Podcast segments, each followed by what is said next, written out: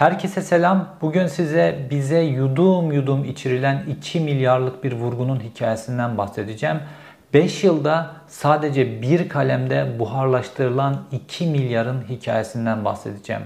Erdoğan rejiminin en sofistike vurgunlarından bir tanesi ve muhalefet bu vurgunu tamamen yanlış okudu. Bu sefer işin içerisinde özel sektör var.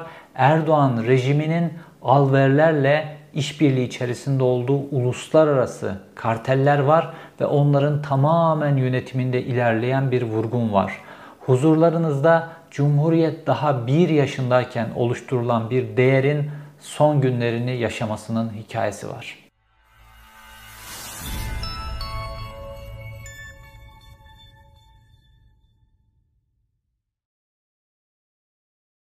2 milyarlık vurgunu bize her gün yudumlatıyorlar. Çünkü bu 2 milyarlık vurgun çay üzerinden yapıldı. Diyeceksiniz ki sadece çay gibi bir kalemde 4-5 yıl içerisinde 2 milyarlık bir vurgun nasıl gerçekleştirilebilir? Evet bunu gerçekleştirdiler hem de adım adım aşama aşama. Bunu da yaparken İngiltere ile birlikte yaptılar. Çünkü İngiltere dünyanın en büyük çay tekeli. Sadece Kenya'da Türkiye'de çay üretilen alanların 3 katı kadar büyük alanda çay ürettiriyor. İşte Sri Lanka, Seylan vesaire dediğimiz çaylarda tekel. Kenya, Sri Lanka gibi çay üretilen en büyük ülkeleri tamamen kontrol altına alınmış oradaki piyasalar. Sırada Türkiye piyasası var. Şimdi de yasalarda yapılan değişiklikler ve çay politikalarında yapılan değişikliklerle de İngiltere çay şirketleri Türkiye'de tekel haline getiriliyor. Erdoğan da bunun partneri olarak kendisi ve yakınlarının cebini dolduruyor. Şimdi Türkiye ile daha doğrusu Erdoğan rejimi ile İngiltere arasındaki ilişkileri 2015-2016 yılından başlayarak dönemin İngiltere Büyükelçisi kurdu ve daha sonra da bunun ödülü olarak da gitti İngiltere Gizli Servisi'nin başına getirildi. Ve bu süreçte Türkiye ekonomik olarak, politik olarak pek çok tavizler verdi İngiltere'ye. Çünkü İngiltere Türkiye'yi pek çok kritik noktada ayakta tuttu ve masadaki pazarlık noktalarından bir tanesi de Erdoğan'ın hemşerilerinin temel geçim kaynağı olan çaydı ve bunu son derece değişik adımlarla son derece sofistike yaptılar. Şimdi muhalefet bunu dümdüz okudu. Çaykur diye bir kurumumuz var bizim ve Çaykur 2016 yılına kadar düzenli olarak kar ediyordu. 80 milyon liralara kadar çıkmıştı karı. Bir anda 2017-2018'de çıktığımızda o 80 milyonluk kar eridi. 600 milyon liralara kadar çıkan bir zarar oldu. Ne oldu bir anda? İnsanlar çay içmeyi mi bıraktılar? Çay alışkanlıklarından mı vazgeçtiler? Ne oldu da bir anda 80 milyonluk kardan 600 milyonluk zarara gitti bir kurum? Evet o dönem bir genel müdür değişikliği oldu. O genel müdürün şimdi akrabalarının, kardeşinin kim olduğunu da birazdan anlatacağım. Ve o genel müdürle birlikte bazı politikalar değişmeye başladı. Genel müdür Erdoğan rejiminin bütün politikalarını uygulamaya başladı. Ve burada sektörün Çaykur'un elinden çıkartılıp özel sektöre verilmesiyle ilgili bir strateji izlendi. Şimdi bununla ilgili 2020 yılında yapılan kritik bir değişiklik var. 2020 yılında gümrük vergileri çay ithalatında %145 olan vergiyi %7'ye düşürdüler 2020 yılında. Dolayısıyla Türkiye'ye çay ithal etmek son derece kolaylaştı. Bu uluslararası tekel firmaların son derece işine gelen bir hamleydi. Bu işin bir yanı. Fakat 2016'dan başlayarak adım adım değiştirdikleri bir strateji vardı. O da neydi? Biz oyunu öyle bir şekilde kuralım ki Çaykur her sene daha az çay alsın fakat özel sektör daha çok çay alsın. Fakat bunu yaparken de çiftçilere bunu bir şekilde yedirelim diye bir strateji kurdular. Şimdi Çaykur'u zorlayıp her sene daha az çay aldırmaya zorladılar. Çaykur daha az çay alıyor fakat giderleri sabit. Dolayısıyla da Çaykur zarar ediyor. Normalde Çaykur daha çok çay alabilse piyasaya daha çok çay satacak. Çünkü Türk halkı genel olarak Çaykur'un çayını alıyor. Fakat burada kota ve kontenjan denilen bir sistem getirdiler. Son derece sofistike biçimde soygun için üretilmiş bir sistem. Normalde Çaykur diyor ki sizin 10 dönümlük bir tarlanız var. 10 dönümlük tarladan dönüm başı 600 kilo çay alırım. Yani sen 10 dönümlük tarladan toplamda bana 6000 kilo çay satabilirsin diyordu Çaykur. Tuttular kontenjan diye bir şey icat ettiler. Ve dediler ki tamam ben bu çayı senden alacağım fakat günde dönüm başı bana 15 kilo çay satabilirsin dediler. Şimdi çay öyle bir ürün ki belli bir süre içerisinde toplanması lazım. O gün kesmenin zamanı gelmişse kesmeniz lazım. Çünkü yoksa damarları damarlaşıyor, acılaşıyor vesaire satılamıyor. Ekspertizler e, o çayı almıyorlar. Dolayısıyla da o kişi o çayı ne yapmak zorunda? O gün topluyor. Çaykur'a sadece 15 kilosunu satabiliyor. Geri kalanını ne yapıyor? Dönüm başı belki 20 kilo, 30 kilo, 40 kilosunu götürüp özel sektöre satmak zorunda kalıyor. O çay toplanmış, toplanmak zorunda, o gün satılmak zorunda. Çaykur'da almayınca özel sektöre satmak zorunda. Ve burada da güzel bir fiyat belirledi Çaykur. Çaykur diyor ki ben 4 liradan alacağım bu sene çayı diyor. Baktığınızda işte çiftçi memnun 4 lira güzel bir fiyat filan bunun propagandasını yapıyorlar. Fakat o çayı 4 liradan satamıyorsun. Niye? Kontenjan diye bir şey var. Ne yapıyorsun? Özel sektöre gidiyorsun. Özel sektörde senin o çayı kendisine satmak zorunda olduğunu bildiği için 2.70 liralara hatta 2.30'a kadar o çayı satın alıyor üreticinin elinden. Dolayısıyla devletin açıkladığı fiyat 4 lira olsa bile insanlar çayının %50'sini, %60'ını, %70'ini daha ucuz fiyattan satmak zorunda kalıyorlar. Ve bu stratejiyle Çaykur'un piyasadaki çay alım miktarı yıllar içerisinde adım adım adım son birkaç yıl içerisinde düşürüldü ve şu anda Çaykur'la özel sektör başa baş hale getirildi. %50 %50 hale getirildi. Şimdi ne yapılacak? Bu kontenjan stratejisi ilerleyen yıllarda da devam ettirilecek. Yavaş yavaş arttırılarak ve daha da iyi fiyatlar verilecek belki Çaykur'a. Çaykur daha iyi fiyattan çay alacak. Fakat özel sektörle rekabet edemeyecek. E, daha az çay aldığı için diğer sabit giderleri, fabrika giderleri, işçi giderleri her şey sabit kalıyor. Ama giderek daha az çay alıyor. Çaykur'un zararı artacak. Zararı kim ödüyor? Halk ödüyor cebinden. İşte 600 milyonluk bir zarar bir sene içerisinde böyle ortaya çıktı ve Çaykur'un şu anki 2 milyarlık borcu bu şekilde ortaya çıktı. Sonra ne diyecekler? E, Çaykur zarar ediyor. Çaykur zarar ediyor. Bu fabrikaları boş kalıyor. E, bu fabrikaları o zaman elden çıkarmak lazım diyecekler. Çünkü atıl kapasite bir sürü fabrikası var Çaykur'un fakat geçmişte topladığından çok daha az topla, çay toplayabiliyor. Bunlar atıl kapasite. Bu fabrikaları elden çıkarmak lazım. Elden çıkartılan fabrikaları kim alacak? Kim almasını istiyorsa onlar elden çıkartılan fabrikalar alacak. Sonra araziler var. Çaykur'un elinde. E Çaykur zarar ediyor. Bankalara da bu kadar borcu var. 2 milyarı aşan borç. Seneye bu olacak 3 milyar. Bu borçları kapatmak için Çaykur'un bu arazilerini elden çıkarmak lazım. Mesela İstanbul'daki Çaykur paketleme tesisi. Sarıyer'de arkası tamamen Belgrad ormanları muhteşem bir pozisyonda. Orada 70 bin metrekarelik bir arazi üzerine kurulmuş durumda Çaykur.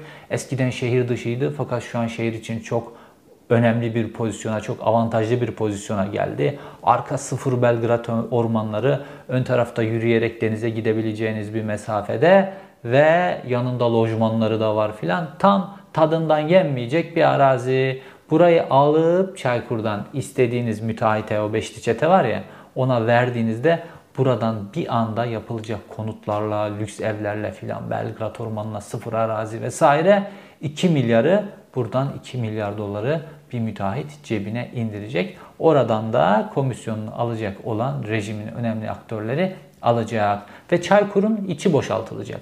Yani Çaykur'u komple özelleştirmek Tayyip Erdoğan için çok mümkün olan bir şey değil. Niye? Karadeniz'den oy alıyor. Çaykur özelleştirmeye çıktığında protestolar olur, halk tepki gösterir, Karadenizler sinirlenir, olur bu olur. Ama ne yapalım biz Çaykur'u? Çaykur'u parça parça özelleştirelim. Yani küçük küçük Çaykur'u yiyelim. Ne yapalım? Çaykur'u çay alamaz hale getirelim işte bu kota kontenjan stratejisiyle. Çaykur çay alamıyor. Fabrikaları var, tesisleri var. Halk Çaykur çayı içmek istiyor. Fakat Çaykur'a çay aldırtmıyorlar. Ne yapıyorlar? Adım adım özel sektörün daha fazla çay alım kapasitesine ulaşmasını sağlıyorlar. Bu kota ve kontenjanla Çaykur kota ve kontenjan getirerek kendi çay alımını %50'ye düşürdü. Özel sektörü %50'ye çıkardı. Şimdi Çaykur'u %40'a çekecekler. Özel sektör %60'a çıkacak adım adım adım. Ve önce fabrikalar elden çıkacak. Sonra arsalar elden çıkacak. Ve bu elden çıkarma işini de organize edebilmek için 2017'nin Şubat ayında ne yaptılar? Çaykur'u alıp varlık fonunun içerisine koydular. Çaykur'u alıp varlık fonunun içerisine koyduğunuzda ne oluyor? Çaykur Sayıştay denetiminden çıkmış oluyor. Varlık fonu Sayıştay denetimi içerisinde değil. Ve Çaykur'un elindeki arazilerde aynı zamanda ipotek edilebiliyor. Varlık fonunun böyle bir yetkisi var ve bu ipotek kime yapılmışsa Çaykur'un elindeki bu deri değerli araziler o kişilere gidecek. Dolayısıyla Çaykur'u parça parça çayı böyle yudum yudum içiyorsunuz ya Çaykur'u da böyle yudum yudum parça parça yiyorlar. Çay sektörünü yiyorlar. Çünkü Türkiye'de yılda 2,5 milyar dolarlık çay satılıyor. Türkiye'deki çay pazarı 2,5 milyar dolarlık bir pazar yılda. Şu an bunun yarısını özel sektöre vermiş oldular. Yarısı Çaykur'da kaldı. Ve bunu adım adım da daha da düşürüyorlar. Ve bu 2,5 milyar doları kendileri yiyecek. Belki Çaykur'un sembolik çaylar olacak. Sembolik bir düzeyde kalacak. Raflarda sembolik hale gelecek Çaykur. Çünkü raflar artık farklı firmaların arzıyla dolar vaziyette. Peki İngiltere'nin bu konudaki rolüne? İngiltere'nin Unilever diye dünyada çay tekeli olan bir tane firması var. İşte Türkiye'de Lipton filan gibi ürünleri var. Ve Unilever bir açıklama yapmıştı geçtiğimiz yıllarda. Dünyada kişi başına en fazla çay tüketimi Türkiye'de Türkiye bizim yeni en büyük hedefimiz. Unilever bu açıklamayı yaptı. Fakat Unilever markalarıyla Türk çay piyasasının içerisine girmiş olsa da çay kuru nedeniyle Türk çay piyasasındaki tek elini kuramadı. Şimdi dünyada çay açısından 2-3 tane önemli yeri var. Bunlardan bir tanesi Kenya. Kenya'daki tarlalar, araziler, çay alanlarının hepsi İngiltere'nin kontrolünde. Tamamen ucuz işçiliğiyle kölelik vaziyetinde orada çay üretiliyor ve inanılmaz büyük bir rant var. Diğeri işte Sri Lanka, Seylan dediğimiz yer. Burası da tamamen Unilever'in kontrolü altında. Bir Çin. Çin'i tam olarak kontrol edemiyorlar. Geriye kalıyor Türkiye. Türkiye'yi de kontrol edebilmek için Çaykur'un bitirilmesi lazım. Çaykur bitirilmediği takdirde Türkiye'de bu kontrol sağlanamıyor. Çünkü Türk halkı Çaykur'un çayını içmeye meyilli. O zaman ne yaptılar? Önce işte dediğim gibi bu Çaykur'un pazar payını azaltmak için hamleler yaptılar. Fakat bunun için Erdoğan rejimiyle bir pazarlık masası kurulması gerekiyordu. İşte Erdoğan rejimine İngiltere iki noktada can suyu verdi son yıllarda. Bunlardan bir tanesi 15 Temmuz'dur. Bir tanesi de döviz krizi sırasındadır. Hatırlıyorsanız Türkiye'de dövizin bir anda böyle doların bir anda fırladığı günlerde Türkiye böyle ödemelerini yapmakta döviz bulamaz hale geldi ve son derece yanlış strateji yapmışlardı. Piyasaya sürekli döviz satmışlardı. İşte o günlerde bu swap işlemleri Türkiye için son derece önemliydi. Ve Türkiye bu swap işlemlerini gerçekleştirmek için dünyada kapı kapı kapı dolaştı fakat bir tek İngiltere'ye kabul ettirebildi o günlerde. İngiltere swap işlemlerinin önünü açarak hatta buradaki bazı usulsüzlüklere yapılan usulsüzlüklere de göz yumarak Tayyip Erdoğan rejimine tam o döviz krizi sırasında can suyu verdi. Bunu neyin karşılığında yaptı? Bunu iyilik olarak iyilik olsun diye mi yaptı İngiltere? Yok. İşte kendisi için kritik, kendisi için dünyada tekel olduğu sektörlerde daha çok söz sahibi olabilmek için Türkiye'ye belli bir politika kabul ettirdiler. Masadaki konulardan bir tanesi de çay meselesiydi. Ve ondan sonra özel sektörün Türkiye'de domine etkisi haline getirebilecek şekilde bazı adımlar atıldı. İşte gümrük vergilerinin, çaydaki gümrük vergisinin eğer Türkiye ithal çay getirecekseniz %145 gümrük vergisi ödemeniz gerekiyordu. Bu yerli üretimi desteklemek için. Fakat ne oldu? Onu %7'lere düşürdüler. Ve ithal çay Türkiye'ye gelmeye başladı. Sadece baktığımızda geçtiğimiz yıl Rize gümrüğünden 19 bin ton ithal çay Türkiye'ye girmiş durumda. Bu yerli üreticilere de fiyatı aşağıya çekme baskısı yapıyor aynı zamanda. Bunun dışında işte bu çay kura çay aldırtmama stratejisini. Dediler ki masada Çaykur'u küçülteceksin. Çaykur piyasada tekel, Çaykur piyasadaki en büyük oyuncu. Çaykur'u küçülteceksin dediler. Bizim payımızı büyüteceksin dediler. Ve bu payı büyütme adına da bu tip düzenlemeler Çaykur üzerine mantıksız baskılar kuruldu. Ve Çaykur çay almıyor. Kar edebilecek Çaykur fabrikaları, işçileri her şey hazır. Çaykur çay almıyor. İşçi gidiyor Çaykur'un kapısında bekliyor çiftçi. Çayını Çaykur'a satamıyor. Bana günde dönüm başı 15 kilo satabilirsin diyor. Gerisini ne yaparsan yap. Çöpe mi dökersin? Gidip 2 liradan özel sektöre mi verirsin? Ne yaparsan yap diyor. Karışmıyor Çaykur. Alabilecek her türlü kapasitesi varken ve Çaykur'u bu şekilde küçültüyorlar. Fakat bununla da yetinmiyorlar. Aynı zamanda piyasadaki oyuncuları uluslararası oyuncular toplamaya başladı. Mesela Türkiye'nin Çaykur'dan sonra en büyük yükselen firmalarından bir tanesi Ofçay'dı. Ofçay'ı Jacobs satın aldı tamamen. Dolayısıyla yerli oyuncular da yavaş yavaş uluslararası kontrole gitmeye başladılar ve Çaykur tamamen küçüldüğünde Lipton, işte Unilever o devasa gücüyle Türk piyasasına tam yüklendiğinde bu küçük çay firmaları var ya bunların hiçbirisinin o büyük büyük gücün karşısında dayanma ihtimali olmayacak. Dolayısıyla Kenya'daki gibi, Sri Lanka'da, Seylan'da olduğu gibi burada da Türkiye'de de tekel bu sefer İngiliz firmaları, İngiltere'nin firmaları olacak tamamen ve Türkiye çay piyasasını adım adım fındıkta olduğu gibi de tamamen kaybedecek. Peki Erdoğan'ın bu işin içerisinde oyuncuları yok mu? Tabii ki var. Nasıl Erdoğan'ın her alanda, her sektörde emanetçileri varsa burada da emanetçileri var. Mesela Özdemir ve Gür aileleri. Özgür Çay diye bir marka var değil mi? Mesela Tayyip Erdoğan insanların kafasına çay atıyor ya. Kafasına attığı çaylar Çaykur'un çayları değil. Hani Tayyip Erdoğan bu kadar yerlici, millici, milliyetçi, vatan, işte devletin kurumları filan düşünen bir adam ama Adalet ve Kalkınma Partisi'ne o çayları Çaykur'dan aldırtmıyor. Niyeyse özel sektörden aldırtıyor. Bir başka özel sektör firması da Özgür Çay mesela. Gür ve Özdemir aileleri. Talip Özdemir. Talip Özdemir Tayyip Erdoğan için son derece kritik bir adam. BMC'yi hatırlıyorsunuz. BMC kamudan özel sektöre ihalesiz biçimde satıldı ve özel sektörde alan kişilerin başında Ethem Sancak geliyordu. Sonra Ethem Sancak Talip Özdemir'i BMC'ye ortak yaptı. Sonra da BMC'yi paket halinde bu ikili götürüp Tosyalı ailesine devrettiler. İşte o Talip Özdemir BMC işinden çıktıktan sonra çay işine daha da yoğunlaştı ve fabrikalarının sayısını giderek arttırdı ve Talip Özdemir aynı zamanda da bu Özgür Çay Türkiye'nin en büyük çay ithalatçılarından bir tanesi. Peki bütün bu düzeneyi yani Çaykur'un küçültülerek yok edilmesi düzenini kuran kişi kim? İşte burada baktığımızda Tayyip Erdoğan'la birlikte çalışan bir Çaykur Genel Müdürü var. Yusuf Ziya Alim. Yusuf Ziya Alim kim? Adalet ve Kalkınma Partisi Rize İl Başkanı İshak Alim'in kardeşi.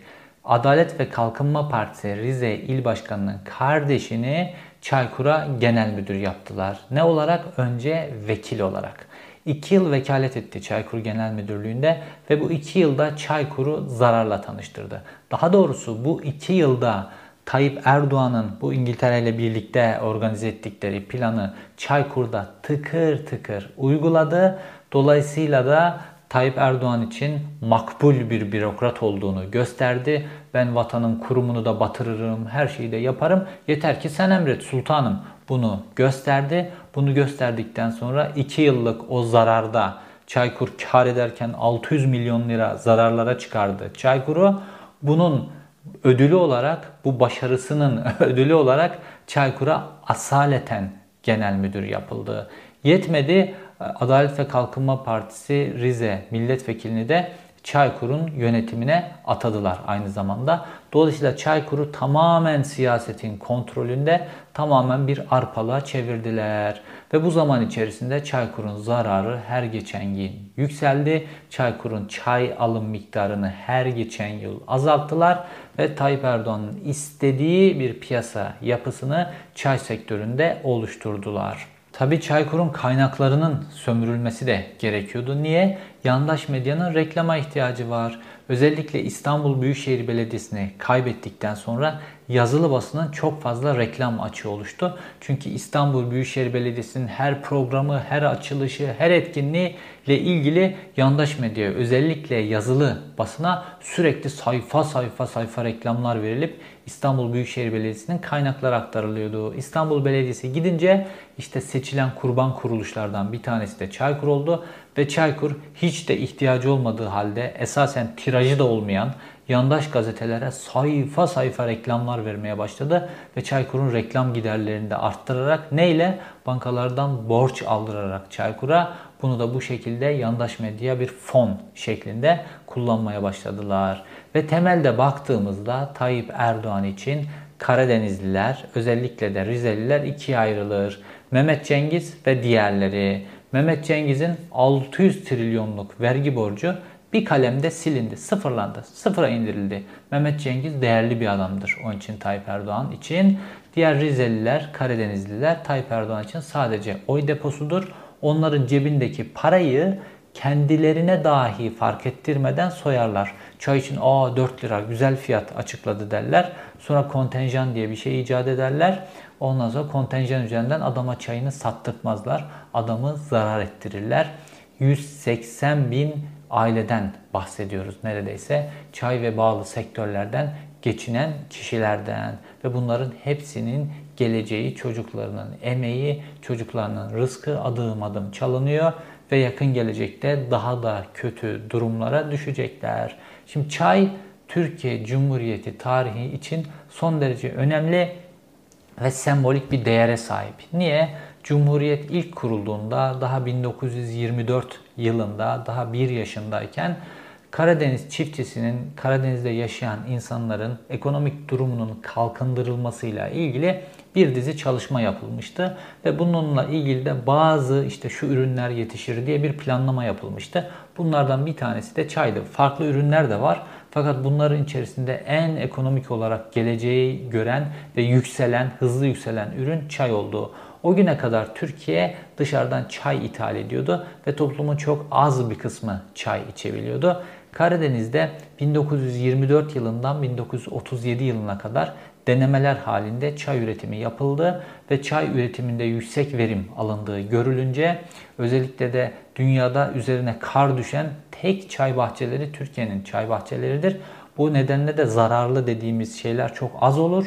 Ee, Türkiye'deki çay bahçelerinde aslında çok organiktir bu nedenle Türkiye'deki çaylar. Ve çay 1937 yılında toplu üretime geçilmeye karar verildi ve Türkiye çay ithal eden bir ülkeyken 1963 yılına geldiğimizde Türkiye ithalatı tamamen sıfırladı. Türkiye tamamen kendi ürettiği çayları kendisine yeten bir ülke haline geldi ve bu şekilde Türkiye iyi kötü devam ettiği bir şekilde Türkiye'nin çay politikası ve çay Türk kültürünün de vazgeçilmez parçalarından bir tanesi oldu. Şimdi işte yolun sonuna geliyoruz. Cumhuriyetin belki ta Osmanlı'dan aktarılan pek çok değerin Erdoğan rejimi tarafından yok edilmesi, peşkeş, peşkeş çekilmesi gibi çay da şimdi o ürünlerden bir tanesi ve dramatik olarak Tayyip Erdoğan kendi doğup büyüdüğü Rize'nin bir değerini bu şekilde peşkeş çekiyor, bu şekilde yok ediyor ve Türkiye'yi tamamen uluslararası kartellerin kontrolündeki bir çay sektörünün eline doğru adım adım götürüyor. Niye? Rejiminin ayakta kalabilmesi için o uluslararası sisteme, o İngiltere'nin o desteğine iki kritik noktada çok ihtiyacı vardı ve o desteğin karşılığında verdiği şey de Türkiye'nin geleceği oldu. Tıpkı diğer bütün konularda hep Türkiye'nin geleceğini masada pazarlık konusu yaptığı gibi. Her zaman söylüyorum yolsuz iktidarlar milli güvenlik sorunudur. İzlediğiniz için teşekkür ederim. Bir sonraki videoda görüşmek üzere.